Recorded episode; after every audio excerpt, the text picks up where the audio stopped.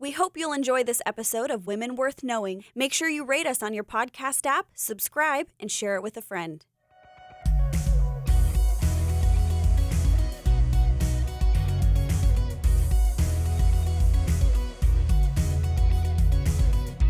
Hello, hello. This is Jasmine Allnut and Cheryl Brodersen. and we're here for another episode of Women Worth Knowing. And, we're still in the Reformers' Wives. we are doing Reformers' Wives. You know, we've done Katie Luther, we've done Idelette Calvin. Now we're going to do two more today that are a little lesser known, but for whatever reason, they're the ones we have the most information on. Interesting. So I know, right? Well, they're lesser known to us. In their day, they were definitely noteworthy. you know, in our time and age, sometimes uh, because we're talking about wives of reformers, they're like, oh, you only see them in the identity as Mm. a wife and, you know, not just as a woman. But these women stand on their own. But the problem is, in those times, an unmarried woman was usually a nun hmm or persecuted. Um, in fact, all kinds of we talked about. Catherine of Siena, who Yeah, was actually yeah. beaten Yeah. by the bishop. And so when you're talking about these different women and what they're going through, the women of most prominence were usually married. Yeah. And yeah, so, especially when it comes to the reformers'. Yes, and they did kind of make a name for themselves in, That's in a unique way. And honestly, folks, it's actually really important that they were helping and supporting their husbands because they did a lot to That's a ministry. A, it was such a ministry and a teamwork that would not have happened otherwise. So many of these reformers would not have been as effective as they were if they didn't have their wives there. And so we'll kind of see that come up today. So uh, Catherine Zell is who we're going to talk about first, and she uh, was the wife of Matthew Zell, devoted wife. Matthew Zell was pretty well known in his day. He's not one of the more well-known reformers today, but they had quite a remarkable ministry. So he was a former priest. He became the senior minister of the Reformed Church in Strasbourg. We've talked about Strasbourg already. Remember, that's where the Calvins were at one point, right? He was actually the most popular preacher in town at the time. wow. So Calvin was there, yes, but he was preaching in French. And Matthew Zell was preaching in German. And then there were several other reformers as well. There was Wolfgang Capito, Martin Bucer. There were so many people that were part of the Strasbourg branch of the Reformation. Actually, Martin Bucer's the one who really made Strasbourg influential around Europe. A lot of people don't know that, but anyway. so I was reading this uh, one historian who I actually disagree with a lot. Well, often, I'll say, but sometimes she makes really good points. Her name is Ruth Tucker. And sometimes she has a little gem in there. And she said, and this, I was like, that's actually really true. Sometimes when a new movement begins in church history, we find women being given these remarkable opportunities that were not afforded to them previously because everything's kind of in chaos and upheaval. It's just a new situation and it's an opportunity for women to maybe do a lot more, be more involved, speak out more than they previously would have been. And so, you know, because it's all fresh, it's all new, wide open. And then once the movement gets established and goes more mainstream, sometimes restrictions are then placed on the next generations. And that's kind of what happened actually during the Reformation, which makes sense because a lot of women took up the cause of reform through speaking, writing. We're going to talk about other ones later who were involved in that kind of aspect as well in that first generation or two. But then, of course, it kind of petered out later. And so Catherine Zell was actually one of those women. As things are starting out, it's all fresh and new, and she really had an opportunity and a platform to speak. And so she was born Catherine Schutz. She was from a respectable family in Strasbourg, very articulate, very vocal, as we will see. and she had a brilliant mind for scripture uh, and a very strong personality. All of that, which, Okay, you know, was going to assert itself. That's so important, though. She was educated. I mean, that Yeah. she could read, she could write, and she could exercise her mind. And that is um, that's something that really came more for women during the Reformation. Yes, Is yes. the education of women. Yes, that was really promoted. I mean, Luther, Bucer, all these guys really promoted education schools. The first public schools in Germany were founded out of the Reformation. So, yeah, you're right. That's a big thing here. So, uh, Ruth Tucker says of Catherine Zell, perhaps more than any Christian woman before her, Catherine was a defender of women's roles in ministry and a defender of what she was convinced were true Christian precepts. And again, she based what she said on the word of God. So she wasn't just pulling this out of her ear. I mean, this was stuff that she had really become convinced of on a lot of levels, not just uh, in terms of women's roles in ministry, but other things as well. She spoke a lot on the authority of Scripture, sola scriptura, Luther's you know motto. That was something that she really took to heart and really advocated for. Also, religious freedom, and that was very edgy even during the Reformation. We've already talked about that a little bit when we looked at the Anabaptists. I'll talk about that again in a second. So Catherine and Matthew got married December of 1524 or 1525. Different books say different years, which is kind of funny. Maybe it was like at 12 o'clock or like Yeah, there you go. 11.55 to 12 o'clock on December 31st to January 1st. So maybe yes, exactly. what it Whoever wrote it down, Yeah. they didn't know. What Or did I like it was a late night wedding. What can we say? So uh, Matthew was actually 20 years older than Catherine. So he's in his late 40s. But that wasn't the scandalous part. You know, here she is, you know, in her early 20s marrying this older man. That wasn't a big deal back then. It was the fact that he was still a Catholic priest at the time. That was the big deal. My goodness. And of course, we know clerical marriage, very taboo. We talked about like the monks and the nuns with the Luthers and all of that. And for a priest to just to get married, that was just shocking. And so Matthew was officially excommunicated from the Catholic Church. And he actually refused to comment on this. He's like, okay, whatever. God will take care of it. He'll, you know, I'll just move on. But Do you think he was making a statement to the Catholic Church? Mm, like that priest should marry because I Mhm. remember Martin Luther was really upset as he began to read the scriptures that the Catholic Church required celibacy. yeah, totally, because that's not in the Bible. That's right. So That's right. exactly. Oh yeah, no, he was making a statement, but he, what I gather from reading about these guys, he was uh, more chill, and he was more the strong, silent type. He wasn't one Yeah. to be assertive. But you know, I'm thinking about this too because the word reformed, they didn't expect to start another movement. They just hoped to reform exactly, the Catholic Church. exactly. So it didn't start out as a rebellion. They just wanted to reform, like, Mhm. let's get back to the basics. Yeah. The term, So- yeah, the term Mhm. Protestant wasn't um, coined until 1529 Right. at a church council years later. So that's a really important point. And so he's like, hey, why can't we just, you know, Mhm. reform in this area? So even though he didn't want to talk about it, Catherine did. and so she publicly defended their marriage with actually a very sound biblical defense. And this was actually the first book or I guess pamphlet that she wrote. Uh, she also argued, this is great, she argued it was better to have a priest who was faithful to his wife than a supposedly quote unquote celibate priest who was promiscuous because that's Right. how so many of the That's priests right. were back That's right. then. Even the monks. Yes, and the monks, they are all having mistresses. I mean, oh Mhm. my goodness. There Mhm. was a Cardinal Beaton up in Scotland in St. Andrews, the Archbishop of St. Andrews. He had uh, children with 16 different women. I mean, these guys were just pervy and Some so them. she's not Yes. sorry, not all of them, but there was a lot of that kind of corruption in the medieval church. So Yes. she had a.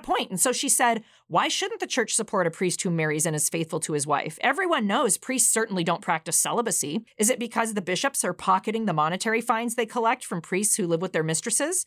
How many priests are sneaking around seducing women? Their sexual sins are hardly a secret. So she was straight up, but she was mm. just saying what everybody already knew. And she really hit a nerve there because this was a sad, it was a tragic but a true indictment against the corruption in the church. Again, there were obviously monks and priests that were godly, that were set apart to the Lord and wanted to sincerely serve God, but there was also a lot of corruption here. And so she had uh, actually a leg to stand on here with this argument. It was one of the many reasons why the Reformation happened was a lot of this corruption and lack of obviously biblical understanding. So Catherine continued as an author and a hymn writer after her marriage. She wrote a tract for women in 1534. She published a collection of her own hymns, and apparently she took the large standard hymnal that was used in the churches and she broke it into smaller sections and edited everything down so that um, common people could afford to buy them. It was almost like tracts, like so that these people could learn, have a little songbook and learn songs about the Lord. And the reason the songs were so important because a lot of the population again was illiterate and these Mhm. songs had doctrine.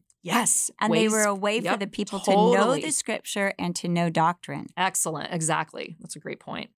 So, as you can probably tell, Catherine was very outspoken, very strong. She would even speak boldly to other reformers when she felt like it was warranted. And there were a few cases where she actually, you know, was, uh, I think, effective in dealing with them. For instance, uh, she urged Luther to be more unified with the Swiss Protestant leaders, which was something he really struggled to do. In fact, I'm not going to get into all of that can of worms, but there was a, a council, a meeting between the Swiss and German reform movements, and they kind of went their separate ways and it, it went kind of ugly. But she was really grieved by that and encouraged Luther, you know, try to find a point of unity here with these guys. Also, remember, Calvin had a bad temper, right? And at one point, he threw a fit, and Catherine was the only one who could come in and calm him down. So, wow. you know, some of these Yes. gals, Yes. they would just jump in. Calvin had a lot of, actually, there were some other, we'll talk about them eventually, these French women reformers that really encouraged him in his ministry and stuff. And so they found their place of influence.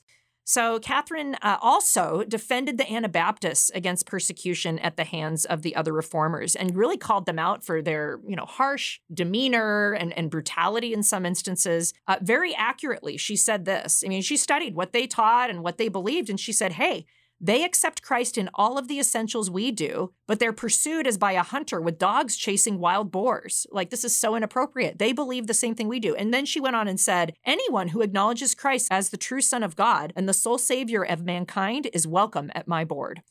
I mean, she was so right on. And I love that about her. She was able to get away from all of the secondary issues that the reformers were getting hung up on and get to the, the core, the heart. And she realized, you know, the Anabaptists love the word of God and they're living by the word of God as much as we are. So, you know, let's cut them some slack here. And so one biographer said she made a strong case for religious liberty long before the call for toleration in the 17th century Enlightenment, arguing that a government had no right to punish individuals for matters of conscience. In fact, she wrote in a letter and said governments should not force and govern belief, which is a matter of the heart and conscience, not for temporal authorities. Again, very much ahead of her time. I mean, this was actually almost like what the Anabaptists were teaching. Like, hey, the church and state shouldn't be so intertwined and there shouldn't be this coercion. Like, you have to believe what I say and I'm going to send the state authorities on you if you don't. I mean, it was very remarkable what she was saying here. Again, coming out of the Middle Ages, and that's important to understand with the reformers, understand them in their context. Cheryl's talked about this a lot too. Like, understand where they're coming from here. The reformers were about as revolutionary as they could be for the time they were in. Many of them were just kind of coming out of this very medieval mentality of the church state union, which we've mentioned in other podcasts. And that was really hard to shake. So we have to understand them in their context, but also understand that people like Catherine could see a little bit further and a little bit more clearly what the heart of Jesus would be, probably in this situation. Which is just So, amazing. yes, it really is. So this was a you know a very radical position she was taking, and I think only um, Martin Bucer, which is why he's my favorite, and a couple others really understood this position towards the Anabaptists and really were willing to hear them out and show compassion and listen to what they had to say. Again, a lot of the other guys just got so dogmatic and harsh. So, not surprisingly, Catherine also took part in theological discussions and held her own with the theologians and ministers who came through their home. Um, and I love Matthew. I think he just was proud of his wife. He just thought she was awesome. She wrote, Ever since I was 10 years old, I have been a student and sort of church mother, much given to attending sermons. I have loved and frequented the company of learned men, and I have conversed much with them about the kingdom of God. Now, Bucer did actually say at one point, and remember, these guys are all in Strasbourg together, and sometimes, you know, they could rub each other the wrong way. He did mention in a letter once that Catherine was a trifle imperious, so she could get a little over the top, but he also said she was as God fearing and courageous as a hero. So he saw in her something almost heroic in the way that she defended the faith. So, Catherine and Matthew, they actually had a very warm and fun loving marriage. Uh, they just joked around a lot together. And I, like I said, I think he must have been pretty chill because he never really tried to rope her in, even though she was so outspoken. He just appreciated her for who she was and loved her. And And she was also known for showing hospitality. So kind of oh, yeah. like Oh, yeah. Yeah, yeah, yeah. So, I mean, she had a lot of other qualities as well that Yeah, really But I'm thinking blessing. about that must have been a must for Definitely. a reformer's wife in At those that times. time. Yeah. Because their husbands were discipling people, Mhm, right? Okay, mhm, so uh, exactly. you're going to get to that. Oh yeah, oh Sorry. yeah. Um, but she claimed they never had uh, an unpleasant 15 minutes with each other. Wow. And she said they were, I know, who knows if that's really true, but she just loved him so. Yes. the, the Luthers were more honest. Or that might be that might be one sided. yeah, exactly. On her side. Yeah, that's so true. Oh, everything's fine. What are you talking about? yes, we're Uh, doing just fine, honey. That's great. Yes. yeah, nudge. She said they were of one mind and soul. What bound us together was not silver and gold. Both of us possessed a higher thing because Christ was the mark before our eyes. And they really were a great ministry team. Um, in fact, at their wedding, Matthew commissioned her to be a mother to the poor and refugees. So Oh, there that ties right in with what you were saying. Exactly. you are. That's exactly what she did. And she really did take that calling to heart and wanted to be a team player. Like, I'll, we'll get into that too a little bit because she wasn't quite as like hardcore as you might think. So, uh, she was a very active woman in Strasbourg. She helped and housed refugees, homeless people, especially widows and orphans that were Wow. victims of the 1525 Peasant War. That Peasant War you talked about that Luther was really grieved about. That created so much social chaos. All these people that were just homeless and, you know, poor, didn't have anything. Uh, she aided the needy in prison. She risked her life to minister to plague victims, not to mention um, helping people suffering with leprosy and syphilis, Which would have enough. been um, Very like, whoa. yes, that would have been almost controversial then, too. yes. Oh, Mhm. absolutely. Syphilis for sure. I'm not sure Mhm. if they knew yet exactly what caused syphilis You're at right, that time, right, but right. yes. uh, these were very controversial actions. Um, Definitely the leprosy and the syphilis Mm. both mm, because they were catching. And so a lot Yes. of people uh, wanted to quarantine them and stay away from them. So this is like, this is so loving. so So loving. sacrificial. exactly. Exactly. She even took in uh, reformers that were seeking refuge at different times. Sometimes Calvin would stay with them. Bucer, different ones would just come to them when they were, you know, going through uh, persecution. So when her husband died in 1548, she was devastated. Um, Mm. Somehow, though, not uh, probably typical of her, she managed to rally and give the funeral message. Wow. I know she was quite a gal, but they had been such a team, and this is important to know about her. They were such a team that she felt that she had to dispel some of the rumors out there that she was going to try to take over his pulpit and Mm. become the pastor.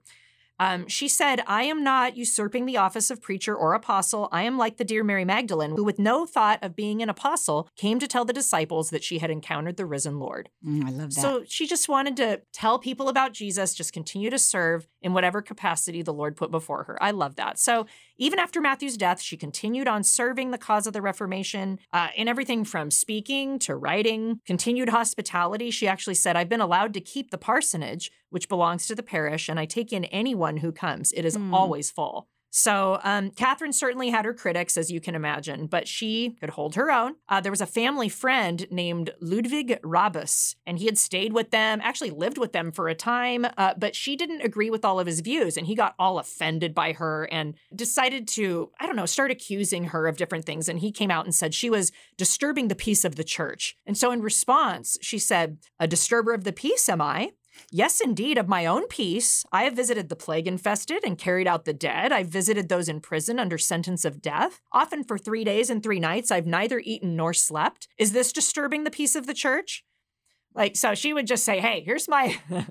Very my credentials here. Yes, she came right back at him. And it's ironic because um, oh, I was reading somewhere that when Rabus's wife died, the grieving husband came to Catherine and asked her to be part of the service, of the funeral service. Interesting. So I know in the end, You you, got know, over it. Yeah, apparently, yep, they worked through their issues. So uh, Catherine served the Lord as a widow for 14 years until she died in 1562 at the age of 65. Um, Ulrich Zwingli praised Catherine, saying she combined the graces of both Mary and Martha. And it's sweet because Catherine and Matthew had two children who died in infancy, so they never actually got a chance to raise their own children. Catherine never was a mother in that sense, but she really did become known as the church mother of the Reformation on many levels. Several authors talk about her as kind of a church mother. So very, very sweet. Um, Rebecca VanDoodewaard put it this way. She said, uh, Catherine was a female theologian in the best sense. Historians today call her a lay reformer, but she only did what every Christian should. She used her gifts for gospel change in her own sphere in whatever way possible. So I love that. She just, you know, she was just a Christian. She just lived and did whatever the Lord put in front of her to do. So she was a real remarkable gal. Now, I also read that, you know, how you said that she worked with people that didn't have the same standard belief Yeah. of the reformers, like the you would- Anabaptists. like Hoffman and Hochfurt, hmm to distribute relief to the refugees. She was like, well, let's just work together in this to help the refugees. Mm. Love Which, it. I mean, that was really um, progressive thinking for Back that then, day. yes. You know, very. like let's just we all love Jesus. But I was Mhm. also thinking too, for an educated woman in that time who really knew the Lord, it could be so frustrating. I mean, if you want to talk about deep theological issues, and most of the women don't read or they're too Mm. busy, maybe even with all their children, yeah, yeah. to read or to talk. And you can understand why she talked to these uh, other reformers Mhm. Because when you're burning with those deep things in, of Jesus, Mm. you'll talk to anybody. Yeah. Probably, especially after her beloved husband died. Yes. Yeah. She needed an outlet. That's a really good way Mhm. to put it. And so, I mean, yeah, she was just very unique that way. So I love Catherine Zell for that. You know, like, you know, Idelette Calvin was more, you know, like I said, uh, the homemaker and helping the refugees. The last gal we're going to talk about now as well, they had that kind of aspect to them, which was also very valuable. But Catherine Zell was just kind of a unique little spark plug there who had that. Well, especially with the for more. prolific writing. I think she's the only reformer's wife I know yeah. of Yeah. that That was a writer. that was a writer. Yeah, definitely, definitely. And a prolific writer. And then the songs too. Did it ever talk about an instrument she played? Ooh, no, I haven't heard about that. like that. I didn't know if she played a harpsichord or a Mm, you know piano. huh? Did she sing? Okay, So, we only have one more gal yes. to do. Anna Bullinger. Uh, so she was the wife of Heinrich Bullinger, who was uh, Ulrich Zwingli's disciple. He was There uh, you go. the guy who there we go. All these people are all interconnected. You're gonna have to go back and re-listen to these episodes to try to put the threads together here folks. So ulrich zwingli um, had been the pastor as we know of zurich right? Remember i said he died in a battle with the catholics tragically in 1531 so he died before his time and so Heinrich Bullinger was the man who stepped in and took over the church at that time. So his wife, Anna, was born Anna Adlischweiler, quite a mouthful, those German names. She and her mom uh, went into a convent in Zurich together after her father died because Anna was still pretty young and her mother was ill. So they end up going into this convent. Uh, and she was born somewhere around 1504. We're not exactly sure with some of these gals. Um, they didn't have good records of their births necessarily at that time.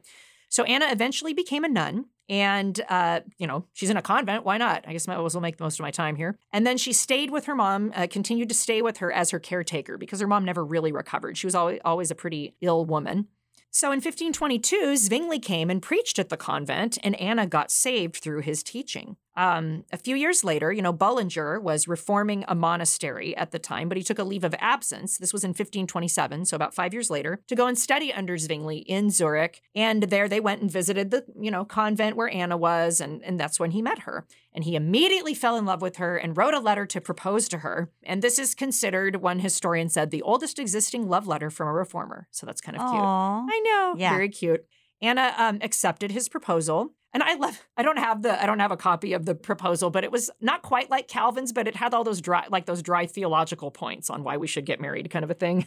but he also just was smitten. Oh, those So- oh, those romantic reformers. That's Luther was probably the spiciest. So um, she accepted and that's his pretty sad. I know, I know, right?